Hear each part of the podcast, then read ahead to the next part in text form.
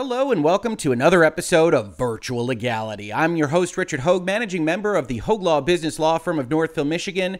And we have what I think is a fascinating story for you today. On your screen is an article from The Verge entitled Facebook's Trump Ban Can Stay in Place, says Oversight Board.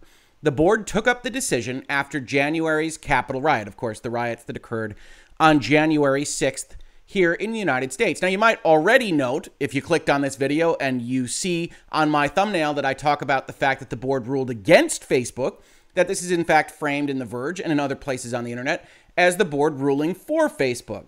Like so many legal or legal adjacent opinions, the board actually did both things at once and though you'll see it framed in this capacity in The Verge and other places, I actually think the part where the board acted against Facebook is by far the most interesting and by far the more valuable for people other than the ex president of the United States. So, whether you love him or you hate him, this Trump story and what Facebook did could have significant ramifications both on your use on Facebook as well as your use of other social media sites where Facebook might act as a bellwether. So, what happened here?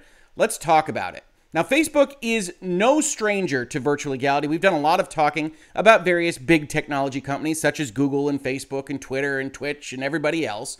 And certainly, Facebook has, as part of its terms of service, as part of its community guidelines, certain ambiguities that allow it to act in an arbitrary or capricious manner, which is the same across all these companies. That's why we talk about them in virtual legality. But last year, Facebook decided that it wanted to do something very different for the modern era, and that was to essentially pay for what they call an oversight board that it could turn its more controversial decisions over to for advice.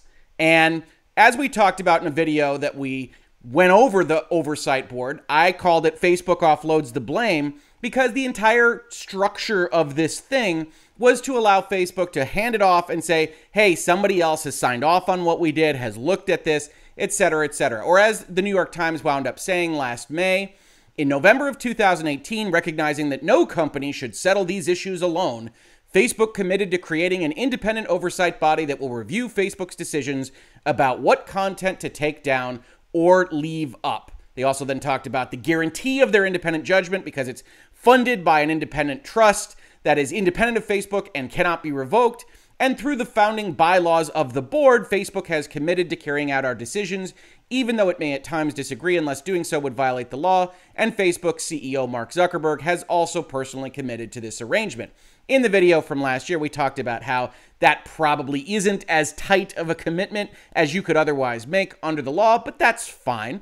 Facebook is allowed as a private company to do what it likes on these things, and the oversight board served a useful purpose for them in terms of giving them cover for what were to be controversial decisions, not the least of which was banning the then president of the United States on January 6th and January 7th for things that he said in connection with, or more specifically at the time of, the actions in Washington, D.C. So if you don't know what happened, They'll talk about it a little bit in this formal oversight board report. We're not actually going to get into the politics of it that much because I think it's a little bit distracting to what we are going to talk about, which is how terms of use and arbitrary ambiguities that are built into those terms of use for your interactions with social media might well have another avenue of attack as offered by the oversight board and actually international law standards. So let's see what they had to say. First, we'll start with the summary.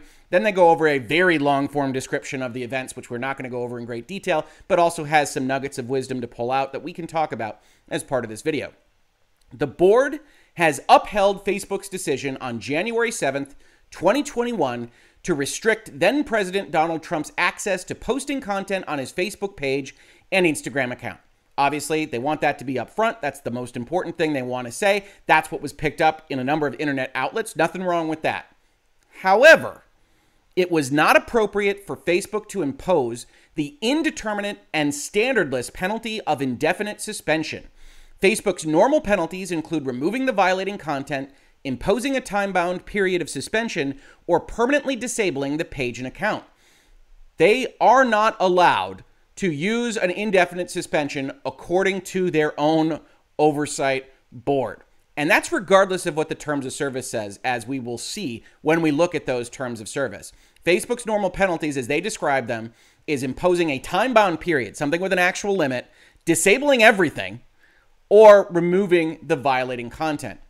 The board insists that Facebook review this matter to determine and justify a proportionate response that is consistent with the rules that are applied to other users of its platform. Facebook must complete its review of this matter within six months. And there's the rubber hitting the road, right? One of the things that is very interesting here is, as I described it, the oversight board is designed to give cover to Facebook when in other areas of the law or other regulatory environments you had someone come out and say an indefinite suspension that can't work you have to actually put a time frame on it and then hey you have 6 months from now to decide when that will be putting you in November so better part of a year that you can have this kind of indefinite suspension quality before you have to answer to us and Facebook may or may not answer to the oversight board at that point in time their commitments are relatively weak from a legal structure standpoint. So the oversight board has said a few things here, all of which are important. But what's most important from my perspective is this notion that, according to their own board, Facebook can't actually use the terms of service as they wrote them out to be. So let's talk about how it gets there. First, about the case. Elections are a crucial part of democracy. On January 6, 2021, during the counting of the 2020 electoral votes, a mob forcibly entered the Capitol building in Washington, D.C. At 4:21 p.m. Eastern Standard Time, Mr. Trump posted a video on Facebook and Instagram that said, among other things, what this particular board and Facebook was concerned about. We love you. You're very special. And then in a follow-up post at 607, these are the things and events that happen when a sacred landslide election victory is so unceremoniously, viciously stripped away from great patriots who have been badly, unfairly treated for so long. Go home with love and peace. Remember this day forever. Just so we're clear, YouTube, I'm saying these things to quote a newsworthy event. Please don't ban this just because. Now, those are the actual quotes that were put up. This is what Facebook decided to pull down as happening during the actual events in Washington and violating certain of their policies. Most specifically, their dangerous individuals and organizations policies, which, if you go over here to the Facebook Community Standard, says bad folks are organizations or individuals involved with, among other things, the following organized violence or criminal activity. Now, nobody's accusing the president of being directly involved in the organized violence or criminal activity, but if you scroll a little bit further down this page, you see that as part of this policy, Facebook says we do not allow content that praises any of the above organizations or individuals or any acts committed by them. So they pull this language out of these posts and say, when you say we love you, you're very special. When you call them great patriots, when you say remember this day forever, you are supporting them in a fashion that's a violation of our dangerous individuals and organizations standard. On January 7th, after further reviewing Mr. Trump's posts, his recent communications off Facebook, and additional information about the severity of the violence at the Capitol, Facebook extended the block, as they say, indefinitely and for at least the next two weeks until the peaceful transition of power is complete. On January 21st, Facebook announced it had referred this case to the board. Facebook asked whether it correctly decided on January 7th to prohibit Mr. Trump's access to posting content on Facebook and Instagram for an indefinite amount of time.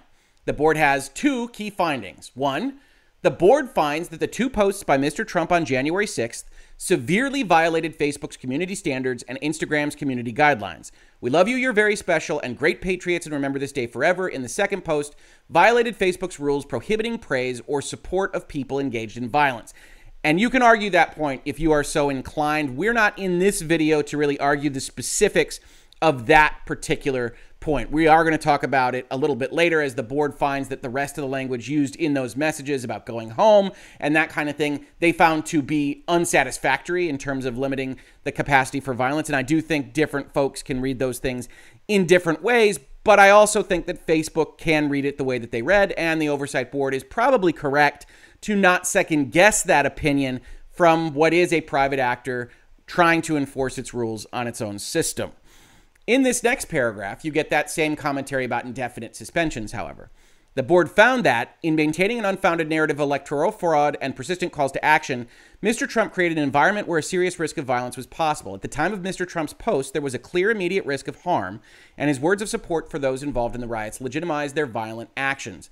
Given the seriousness of the violations and the ongoing risk of violence, Facebook was justified in suspending Mr. Trump's accounts on January 6th and extending that suspension on January 7th. So, apologies, we haven't gotten to the indefinite suspension part yet, but this is again the board backing up a very specific set of circumstances here.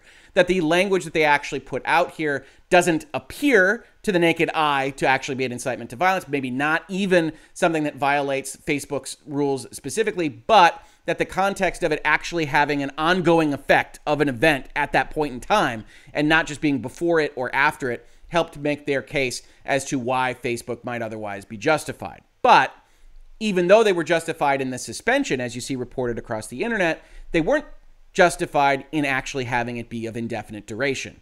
As the board continues, however, it was not appropriate for Facebook to impose an indefinite suspension. It is not permissible for Facebook to keep a user off the platform for an undefined period with no criteria for when or whether the account will be restored. Let's take a step back. We're talking about Trump. A lot of people have a lot of thoughts about Trump. A lot of people have a lot of negative thoughts. A lot of people have a lot of positive thoughts. This isn't a decision that is limited to the ex president of the United States. This sentence is absolute. It is not permissible for Facebook to keep a user off the platform for an undefined period with no criteria for when or whether the account will be restored. Definite periods only, whatever the criteria is, could be time based, could be other based, has to be stated by Facebook according to its own oversight board. And with statements like this, one of the things we are going to find out is just exactly how much Mark Zuckerberg and Facebook are willing to follow the advice and recommendations of this oversight board when I suspect this kind of language here that would significantly curtail what Facebook believes is a breadth of rights and penalty possibilities it has under the contracts that it wrote for itself, if they will follow this, is going to be an open question. In applying this penalty, Facebook did not follow a clear published procedure. Indefinite suspensions are not described in the company's content policies. Facebook's normal penalties include removing the violating content, imposing a time bound period of suspension, or permanently disabling the page and account. Now, note the angle that the oversight board takes here is Facebook has never talked about indefinite suspensions before. Now, in their actual terms of service, as we've talked about in this space, they don't limit their suspension possibilities to any kind of restrictions on time or otherwise. They say if we determine that you have clearly, seriously, or repeatedly breached our terms or policies, including in particular our community standards, we may suspend or permanently disable access to your account. And doesn't really specify that suspensions have to be of a specific length of time, that we have to tell you about anything related to those suspensions. Outside of an oversight board, outside of international law, outside of maybe social media companies and in other contractual frameworks. This kind of language, read as a lawyer does, like I do, would say, hey, we can suspend for whatever we want. We can do it temporarily, we can do it on a time basis. We saw this with Amazon Web Services and Parler, where they had the right to suspend and they did it. And then it was whenever we feel like bringing you back, if we feel like bringing you back. And here, because of the nature of what Facebook has created, because of Facebook's position that they represent an important freedom of speech and expression avenue that should have these kinds of rules imposed upon it. They now have in black and white, in writing, a statement from their own paid for board that says you can't do this on an indefinite level. Now, you could potentially write something differently this paragraph talks about the fact that you don't have internal policies about this. Maybe if they had had a handbook that says here's when indefinite suspensions are imposed, here's why they're imposed, then the oversight board might be satisfied. That might be a direction that Facebook goes. But overall, this is very broad language for a very specific set of events. We haven't had a January 6th style event in the United States in quite some time, and it's unlikely, hopefully, God willing, that we will have one anytime in the near future. So, looking at this, you have this applied to a very specific set of facts and circumstances broadly to basically every user on the platform. It is Facebook's role to create necessary and proportionate penalties that respond to severe violations of, it, of its content policies. In applying a vague, standardless penalty and then referring this case to the board to resolve, Facebook seeks to avoid its responsibilities. The board declines Facebook's request and insists that Facebook apply and justify a defined penalty. Now, that's a heck of a paragraph. And there's a couple of things that could be going on here. The oversight board could be legitimately upset that Facebook took this highly controversial, very political decision and said, Yo, oversight board, could you verify this for us? We want to make sure it checks out. And the board says, we, We're not designed here to give you justification for what your decisions are. We're here to help establish whether or not they followed consistent parameters, international law regimes, and those kinds of things. You just saying indefinite until we're done with it puts that onus on us. We're not happy with it. And so you have to go make the decision, Facebook, and then maybe come back to us. That could be one reading. The other reading is that the oversight board has had publicity like virtual legality put out there, like I put out there, that says, well, this is clearly a setup that is designed to help Facebook take the controversial steps it wants to take and then have a third party sign off on it, bless it, validate it, whatever you want to call it. And the oversight board is using this particular circumstance to try to demonstrate that it isn't just a rubber stamp for Facebook in a way that they think that Facebook might otherwise already be okay with. And it's hard to tell. Certainly, this is much, much stronger language than I would have expected from the oversight board really at any point in time. And if this is legitimate and is absolutely upset about Facebook and what they've done here, then I'm all for it. And I think the oversight board could actually serve some kind of useful purpose, not just for Facebook, but for discussions about social media in general. The oversight board's decision. As Facebook suspended Mr. Trump's accounts indefinitely, the company must reassess this penalty. Within six months of the decision, Facebook must re examine the arbitrary penalty. It must be consistent with Facebook's rules for severe violations, which must in turn be clear, necessary, and proportionate. We don't feel that Facebook's procedures on rules for severe violations is terribly clear, not just to ex presidents of the United States, but to the everyday user that seeks to use the platform. You're going to have to correct this, Facebook, especially if you want to make us happy. While the same rules should apply to all users, context matters when assessing the probability and imminence of harm. When posts by influential users pose a high probability of imminent harm, Facebook should act quickly to enforce its rules. Although Facebook explained that it did not apply its newsworthiness allowance in this case, the board called on Facebook to address widespread confusion about how decisions relating to influential users are made. The board stressed that consideration of newsworthiness should not take priority when urgent action is needed to prevent significant harm. And you get here into the muddy middle right? Facebook has a newsworthiness rule that says basically if it's newsworthy, you can otherwise come up to the line, if not cross certain lines, with respect to their terms of service and community guidelines. But they apply it in a manner that's ambiguous, arbitrary, and capricious, depending on what direction you're coming from. And the board says, yeah, newsworthiness doesn't beat imminence of violence or harm. So you need to take that into account and you need to establish rules. As they say here, Facebook should publicly explain the rules that it uses when it imposes account level sanctions against influential users. These rules should ensure that when Facebook imposes a time limited suspension on the account of an influential user to reduce the risk of significant harm, it will assess whether the risk has receded before the suspension ends. Note what they've put into that sentence directly. We've said above Indefinite suspensions are out. So we're going to describe this suspension, which can only be time limited under our rules, and we're going to say time limited again to really hammer home the point that your suspensions have to be limited in time. Now, do they actually have to be limited in time? Not so much. Let's see the next sentence. If Facebook identifies that the user poses a serious risk of inciting imminent violence, discrimination, or other lawless action at that time, when the period would end, Another time bound suspension should be imposed when such measures are necessary to protect public safety and proportionate to the risk. So, the Oversight Board has some strong language here no indefinite suspensions. But they also point to the fact that Facebook didn't have the proper rules and procedures internally, didn't properly convey what a suspension might look like, how it would operate in their terms of service, and then Facebook can reserve the right to just keep suspending someone on their own recognizance if they feel like it. So this is important. This is useful. This is interesting. And Facebook still has four or five different loopholes they can drive through should they choose to do so. Now we get a lot of other kind of policy prescriptions, a lot of other recommendations, a lot of descriptions coming from the president's offices as to what he said, from the Facebook side as to what they did. We see references to the dangerous individuals and organizations policy. We see references to the terms of service that we've already looked at. And then we get into a very interesting place. Because as we've talked about in virtual legality, Facebook's a private company. Under United States law, that basically gives them a whole host of rights to moderate their site as they see fit. They are speakers for purposes of American law, and they can decide what they post on their platform and what they control from user generated content as well.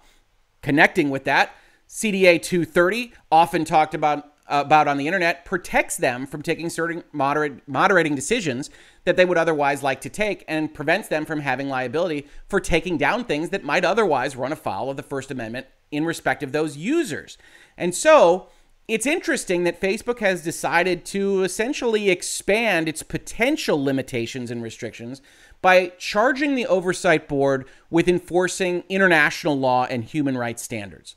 On March 16, 2021, Facebook announced its corporate human rights policy, where it commemorated its commitment to respecting rights in accordance with the UN Guiding Principles on Business and Human Rights, what this document refers to as the UNGPs. And we'll see that come to the fore as we scroll through another 25 pages of material that really just talks about how the board came to its decision, including this reference here to the fact that the language used by the president was particularly problematic from Facebook's perspective because it was happening at the time that the action in Washington, D.C. was happening. And so the board found that to be a significant kind of separator.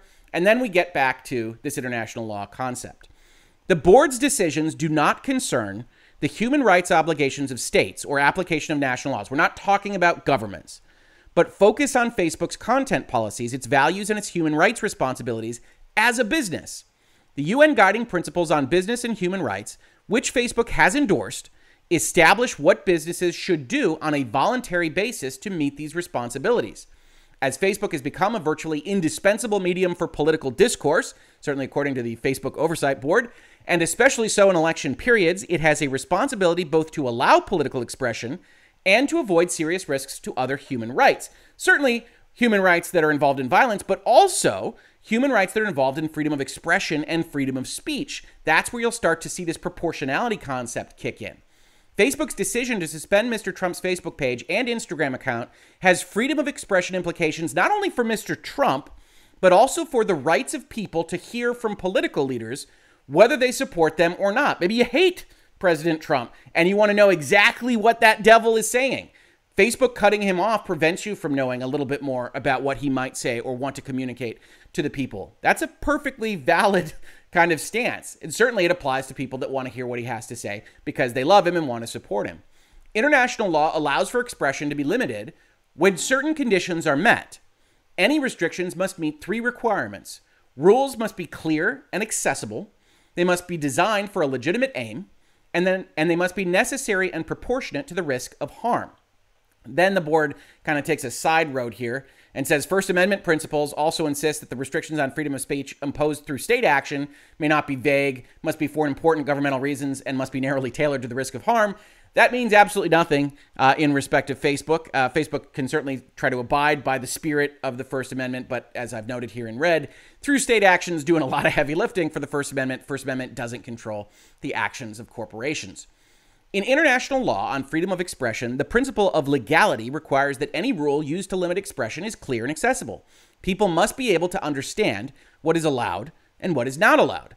The clarity of the standard against praise and support of dangerous individuals and organizations leaves much to be desired, as the board noted in a prior decision. That this particular standard, and a lot of Facebook's community standards, and a lot of social media's community standards in general, very vague, designed to allow these bodies to take the actions that they want to take for whatever particular situation they find themselves in. That said, the board doesn't buy that vagueness argument in respect of this particular issue. Any vagueness under the terms of the standard does not render its application to the circumstances of this case doubtful. The January 6th riot at the Capitol fell squarely within the types of harmful events set out in Facebook's policy, organized violence or crime. And so if you say something that is in support of that, then Facebook probably has a pretty easy way to navigate its terms of service and its community guidelines. But Facebook's imposition of an indefinite restriction is vague and uncertain. Indefinite restrictions are not described in the community standards, and it is unclear what standards would trigger this penalty or what standards will be employed to maintain or remove it. So, the Oversight Board tells Facebook, okay, we've got a problem with it under indefinite law. We've got a problem with it under your current internal policy procedures. And we've got a problem with it because we read these terms of service, we don't see the word indefinite. We don't see any description of what that might look like. We don't see any description anywhere about what you can do under a section like account suspension or termination. One of the things Facebook might do is they might say, all right, we're going to change our terms of service. We're going to define exactly what an indefinite suspension looks like when, in again, terms that we agree to uh, says something along the lines of when Facebook finds it to be so severe as to do whatever, we can impose an indefinite suspension. Would that make the oversight board happy? I don't know. Not in the long term, probably, but certainly in the short term, it might look like Facebook is trying to answer some of the questions raised here. Facebook provided no information or any prior imposition of indefinite suspensions in any other cases. That's kind of a surprise, actually, to me, that Facebook hasn't imposed an indefinite suspension in any other case, or I guess more specifically, that they hadn't provided evidence of doing it, which you would think they would do if they were trying to win this board over on this particular question. The board rejects Facebook's request for it to endorse indefinite restrictions imposed and lifted without clear criteria. Appropriate limits on discretionary powers are crucial to distinguish the legitimate use of discretion from possible scenarios around the world in which Facebook may unduly silence speech not linked to harm or delay action critical to protecting people. We will not allow the imposition of indefinite restrictions. Now, you might not have to listen to us depending on how the oversight board is actually treated, but as far as we're concerned, they violate international norms. The board believes that where possible, Facebook should use less restrictive measures to address potentially harmful speech and protect the rights of others before resorting to content removal and account restriction. And then they say, as I said before, as part of this video, that they talk about the Trump uh, videos and tweets and messages and says, although the messages included a seemingly perfunctory call for people to act peacefully, this was insufficient to diffuse the tensions and remove the risk of harm that his supporting statements contributed to. Where you can get into a philosophical question if you're not talking about Facebook's rights and contract provisions that says, well, what is the determination of perfunctory calls? When is it the responsibility of the speaker versus the responsibility of the people? And you can get into all these various issues. Like I said, I don't find that particular discussion of what is a very specific, very unique event as interesting as the broad and far reaching implications of what the board says here today.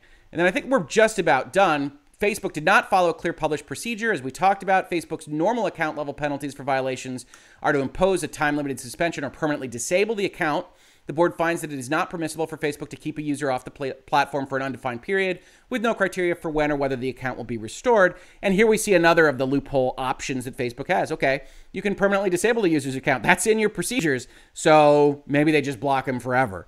And that would be okay. That would be better from the oversight board's perspective than this kind of limbo of being indefinitely suspended and not knowing exactly when Facebook might otherwise restore your rights on their platform. In applying an inter- indeterminate and standardless penalty and then referring this case to the board to resolve, Facebook seeks to avoid its responsibilities, and the board declines Facebook's request, as we talked about in the summary of the case. Uh, and I think that's it. Finally, we have these kinds of references to whether or not Facebook should be able to suspend people. As we've already talked about, they can repeatedly suspend people. And we get to the final summaries here that the board proposes.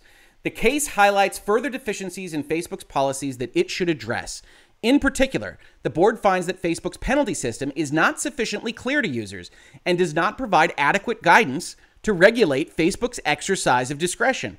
That sentence, highlighted in red, is what we have talked about for now the better part of two years on virtual legality. That these platforms have terms of service, have arbitrary standards, have the ambiguity built in that allows them to take basically whatever action they want. Now you have a paid for oversight board from Facebook, one of the leaders in social media, effectively saying in bold that their rules aren't good enough. That for purposes of international standards, for purposes of freedom of expression, for purposes of the spirit of the First Amendment, if not its application, Facebook needs to get its stuff together and explain to its users better what triggers this kind of stuff. And I agree with the oversight board. Facebook should explain in its community standards and guidelines its strikes and penalties process for restricting profiles, pages, groups, and accounts on Facebook and Instagram in a clear, comprehensive, and accessible manner. They don't do that right now. Facebook is judge, jury, and executioner, and they can do whatever they like, including to the ex president of the United States. The Oversight Board says that's not okay. The oversight board says in this particular instance, you were right to do the suspension for a period of time. You get these headlines that say, hey, okay, Facebook, you were right. But more importantly, users can't suffer indefinite suspensions under your regime. You need to better define your rules and your procedures. And if you don't do so, you're going to continue to get decisions like this from the oversight board. Now, this isn't a court. Facebook could just ignore it. Facebook could disband it. Let's be honest. But with language like this and in as high profile a case as this one, where reports are being made all over the place about the oversight board and Facebook's actions in this particular event. I do think that this is a significant situation and is important to those of you that follow virtual legality and talk about these contract terms because you've now got on record a board saying this isn't allowed. And you've got a lot of other companies, whether it's Twitch or Twitter or YouTube or Google in general, Facebook Gaming, obviously a part of Facebook, that have these arbitrary rights and powers that might have to look twice at it, especially if Facebook decides to take this advice on its face and change up the way that they operate. This has been Virtual Legality for today. If you enjoy talking about the business and law of things like video games, music, movies, television, and of course, big technology, please consider supporting the channel through Patreon, Streamlabs, buying a shirt or mug from the store, or if none of those appeal to you, just subscribing, ringing the bell, upvotes, downvotes, and or telling your friends that we're having these conversations. If you watch this in YouTube, thank you so much for watching. And if you listen to it as a podcast, thank you so much for listening. And I will catch you on the very next episode of Virtual Legality. Virtual Legality is a YouTube video series with audio podcast versions presented as commentary and for education and entertainment purposes only. It does not constitute legal advice and does not create an attorney client relationship. If you have legal questions about the topics discussed, please consult your own legal counsel.